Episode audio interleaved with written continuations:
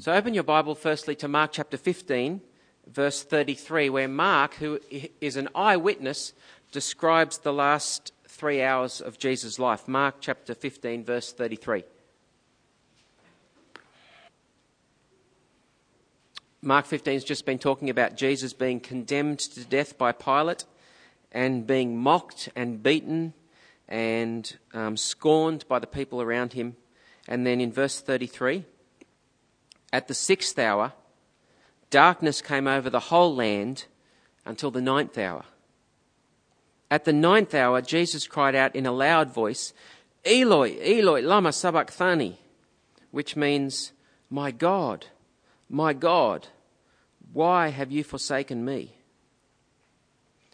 And then 37, with a loud cry, Jesus breathed his last.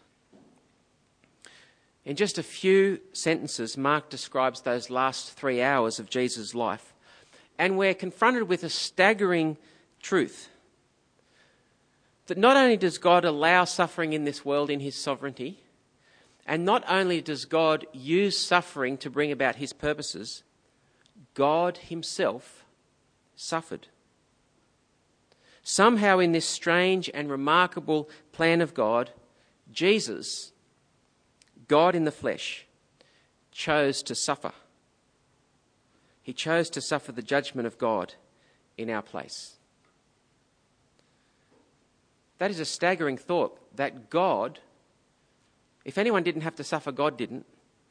God chose to suffer. And it didn't just happen to Jesus. Suffering was not forced on Jesus from the outside. It wasn't just a result of King Herod and Pontius Pilate wanting to get rid of someone they deemed to be a troublemaker. Jesus chose to suffer for us. Philippians said he, he made himself nothing. He made himself a servant. He humbled himself to death, even death on a cross. So suffering is not something always to be avoided. Jesus chose to suffer. But it doesn't end there. As that message of the cross um, that Jesus' death was for us, as that message went out from Jerusalem, the very people who carried it in God's design had to be people who suffered. Now that sounds strange, but turn to me with, to, with me to Colossians chapter 1, verse 24.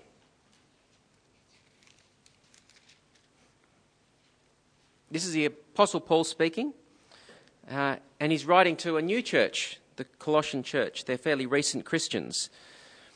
And in verse 24, chapter 1, this is what Paul says Now I rejoice in what was suffered for you, and I fill up in my flesh what is still lacking in regards to Christ's afflictions for the sake of his body, which is the church. Now, Paul suffered. We know that from the book of Acts. There's all kinds of suffering that the Apostle Paul went through as a result of his decision to preach the gospel. As you read through Acts, he was jailed, he was flogged, he was beaten with rods, he was stoned, he was shipwrecked. And here we find out why. Paul says, I rejoice in what was suffered for you, and I fill up in my flesh what is still lacking in regards to Christ's afflictions that somehow the suffering of Jesus still continue after his death. In fact, Paul says he counts it a privilege, a joy. He fills up in his flesh what is lacking with regard to Christ's afflictions. Now, what does that phrase mean? Because that, that should strike you as a little bit strange. Because what possibly could be lacking regarding Jesus' afflictions? Because the Bible tells us very clearly that Jesus' death was complete. It was perfect. Jesus paid for our sin in full. So, what needs still to be done? Well, of course, Jesus' death was the complete payment for sin, and the only thing that is lacking is the delivery of that good news to the people who need to hear it. And that is exactly what Paul is talking about here. In verse 25, the very next verse, he says, I've become its servant by the commission God gave me to present to you the word of God in its fullness. What was lacking was the presentation of the gospel to the church, and the delivery of that message involves suffering. Now, why is that? God could have chosen any way for the gospel to be spread around the world, and he could have chosen a way that did not involve suffering. I would have liked that. Why did God choose for messengers of the gospel to have to suffer? What's the purpose of suffering in the life of a gospel preacher, a missionary? Is it something that just happens to you and then you can honour God by the way that you deal with it and be a good example? Or is there a purposeful design in it? This is not just general suffering, this is suffering for calling on the name of Jesus. Is Christian suffering something that you just put up with? Or is it a deliberate strategy of God? With that question in our minds, let's turn to 2 Corinthians chapter 4 verse 7 which answers that very question. Uh, 2 Corinthians chapter 4 verse 7.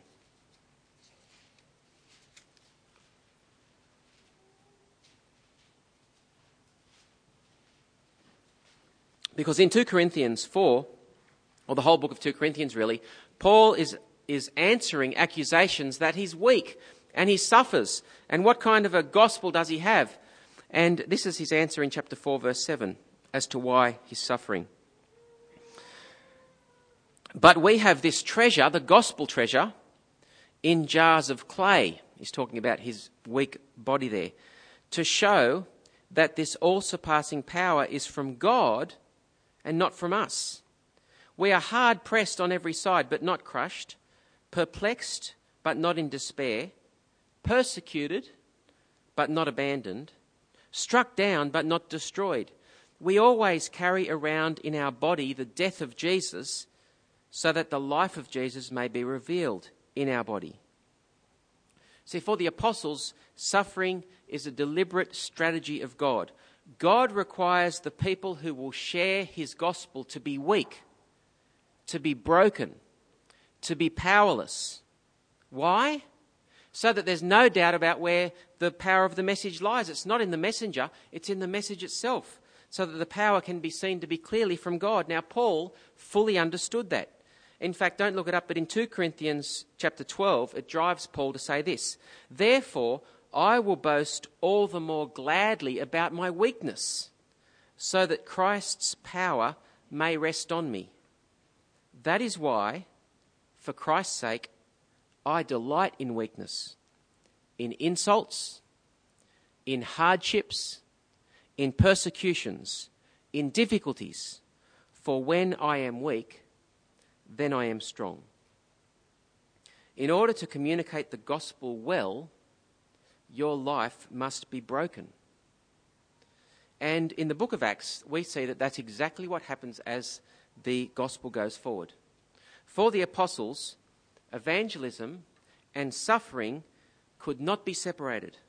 Right back at Paul's conversion, in fact, God says about him, This man is my chosen instrument to carry my name before the Gentiles. I will show him how much he must suffer for my name. And when Paul talks to his young apprentice Timothy in 2 Timothy 1, he says, Don't be ashamed to testify about our Lord or ashamed of me, his prisoner, but join with me in suffering for the gospel by the power of God. And in fact, that's exactly what the apostles did. They suffered for the gospel. So I'll give you an example, Acts 5:40. They called the apostles in and had them flogged. Then they ordered them not to speak in the name of Jesus and let them go the apostles left the Sanhedrin rejoicing because they had been counted worthy of suffering disgrace for the name. With the apostles, gospel proclamation is accompanied by suffering. God chose it to be that way so that it would be seen that the glory goes to Him and not them. The only way for them to, to avoid suffering was to stop talking about Jesus. That's Jesus and that's the apostles. But as we spread our net a little bit wider to look at more of what the Bible says, we see that we are included in this plan of God to suffer. When we follow Jesus, we choose a life of suffering. Now, turn with me, it's good to look this one up. 2 Timothy chapter 3 verse 10. There's, in fact, some more verses on the outline that I'm not looking at this morning that if this idea is new or hard to understand, you might want to look them up later. But 2 Timothy chapter 3, verse 10. You, however, this is Paul speaking, know all about my teaching, my way of life, my purpose, my faith, patience, love, endurance, my persecutions, sufferings, what kind of things happened to me at Antioch, Iconium, and Lystra, the persecutions I endured. Yet the Lord rescued me from all of them. Here's where it widens to include everyone. Verse 12. In fact, everyone who wants to live a godly life in Christ Jesus will be persecuted. See, this is not just for some Christians. Everyone who wants to live a godly life in Christ Jesus will be persecuted. Now, what's going on there? Have we so domesticated the word godly that there's no longer any offence in following Jesus? If we limit godliness to mean going to church on Sundays, of course no one will be offended by that. If we limit godliness to mean be nice to other people, that's not going to offend anyone. If we limit godliness to mean go to a Bible study and pray for other Christians, no one will be offended by that. If we limit godliness to be about our private lives, that won't offend anyone. But what if godliness is actually about being so concerned for God and His glory that we can't help but take every opportunity to arise to, that arises to explain to people what Jesus has done? What if godliness is being more concerned about what God thinks than what other people think of us? What if godliness means having the same hatred of sin that God has? What if godliness means having the same passion for t- people to be saved that God has? What if godliness means always taking a stand for Jesus whenever we could, and not just that, making opportunities? Now, if that's what godliness was, that would make sense of everyone who wants to live a godly life in Christ Jesus will be persecuted because some of those things will offend people. See, suffering for the gospel is not just for weirdos or super Christians or missionaries or apostles. This is for everyday, ordinary followers of Jesus who take him seriously. Suffering's not limited to missionaries in Bangladesh or Indonesia where there's um, really strong opposition. If you want to live a godly life in Christ Jesus, persecution will come, even in Dubbo. In fact, I know some of you who have been alienated and picked on and ridiculed for no reason other than taking a stand for Jesus. Someone was talking to me about this just two weeks ago. That's what it means to follow Jesus. We heard it read earlier. If anyone would come after me, he must deny himself, take up his cross, and follow me. For whoever wants to save his life will lose it. But whoever loses his life for me and for the gospel will save it. What good is it for a man to gain the whole world yet forfeit his soul? Or what can a man give in exchange for his soul? If anyone is ashamed of me and my words in this adulterous and sinful generation, the Son of Man will be ashamed of him when he comes in his Father's glory with the holy angels. We need to live with an eye on Jesus' return and be living now and making decisions now in the light of the day when he will return in his Father's glory. Turn with me to 1 Corinthians 15, the last passage that I'll get you to look up. In 1 Corinthians 15, Paul is talking about that day when Jesus will return.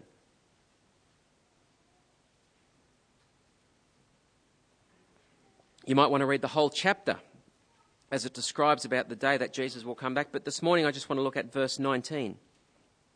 1 Corinthians 15 19. right in the middle of talking about the resurrection and the difference it'll make, Paul says, If only for this life we are to have hope in Christ, we are to be pitied more than all men. In other words, if there's no resurrection, if Christianity is not true, then the choices that you make now as a Christian are absolutely crazy. Now, how does that work? Because sometimes the Christian life's pretty good, isn't it? John Piper talks about a Cistercian monk who lived a very simple life in a silent monastery. And he was asked on radio, I don't know how it works that he was interviewed on radio when he was in a silent order, but maybe you break the order when you leave it, I'm not sure. But he was asked, What if you were to realize that at the end of your life of sacrifice, there was no God? What if at the end of your life, atheism was true? And the abbot replied, Holiness and silence and sacrifice are beautiful in themselves. Even without the promise of reward, I would still have used my life well. Now, that is not what Paul is saying here. But isn't that sometimes what we think? Even without the resurrection, even if Christianity wasn't true, well, the Christian life is pretty good anyway. Love and joy and nice friends and perhaps a better marriage, perhaps a framework to bring your children up in. What difference does it make if it's not true? Following Jesus has given me a pretty good life anyway. Hasn't cost me a lot. Life's been okay. Now, do you see the problem with that way of thinking? Hasn't cost me a lot? That's not Christianity. Jesus says if anyone wants to follow me, he must deny himself, take up his cross, and follow me the Apostle Paul lost everything to follow Jesus. It should be the case that because you have given up so much for Jesus, because of all that you've missed out on for him, because you've suffered so much, because of the friendships that you've lost, that if Jesus did not rise, your life should be pitied. If Christianity is not true, we're wasting our time. We'd be better off, Paul says down in 32, eating and drinking and enjoying life. What a waste to suffer for the gospel if in the end it's not true? If Christianity is not true, well, provide yourself with some comforts in life. Live a normal life. Be safe. Spend your money on yourself and your children and then invest what's ever left over and be secure and avoid any kind of suffering. Keep your beliefs to yourself. Avoid any tensions in your friendships. Keep things comfortable. That's the way to live if there's no resurrection. Pop into church on a Sunday, and if that's all you do, if in the end the gospel isn't true, you haven't lost anything. You don't have to be pitied because you haven't given up anything for the gospel. Now, that's not what it means to be a Christian, to take up your cross and follow Jesus. Jesus is calling us to live a life that can only be explained if Jesus rose from the dead. Jesus wants us to live a life that does not make sense unless there's more to life after we die. You are being called to make choices in your life, in your parenting, in your marriage, in your goals for your children, in what you spend your money on, in your relationships in where you live, in where you put your energy, in who you visit this afternoon, in what job you choose, you are being called to make choices that can only be explained if Jesus will raise you from the dead. You are being called to make choices that look foolish to the world. And the only explanation possible could be that Jesus will raise you from the dead and reward you for living your life for Him. If, if anyone would come after me, he must deny himself, take up his cross, and follow me. In Matthew 7:13, don't look it up, but it'll be very familiar words for most of you. Jesus says to his disciples, "Enter through the narrow gate, for wide is the gate and broad is the road that leads to destruction, and many enter through it. But small is the gate, and narrow, and this is a little play on words, the word for narrow also means afflicted, full of suffering. Small is the gate, and afflicted is the road that leads to life. and only a few find it. Which road are you on? Are you on the wide road or are you on the narrow road? Do you want danger and risk and discomfort? If you're like me, you may not want those things, but that is the path Jesus is calling us to. That's the road Jesus chose, that's the road his apostles chose, and that's the road we must choose if we are to follow him. The wide road, the comfortable road, the safe road leads to destruction.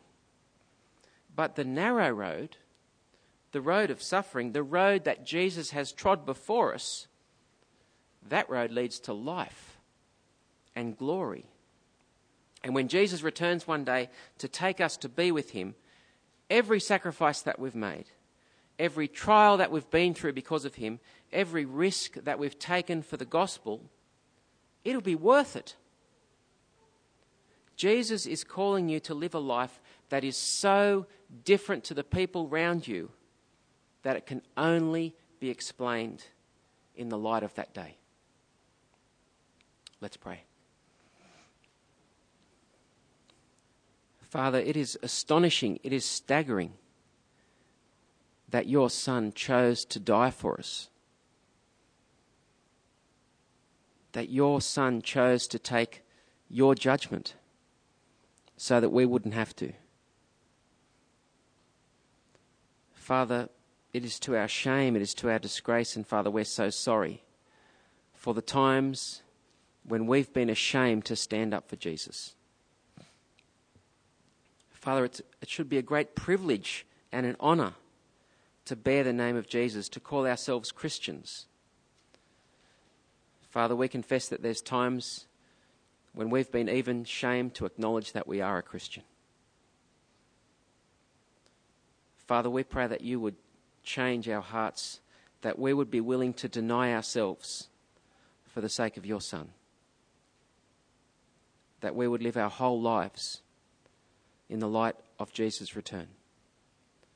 Father, we pray that this afternoon, tomorrow morning, the next day, every day, that we would make that choice to deny ourselves and to take up our cross and to follow Him. Pray these things for His glory's sake, for His name's sake. Amen.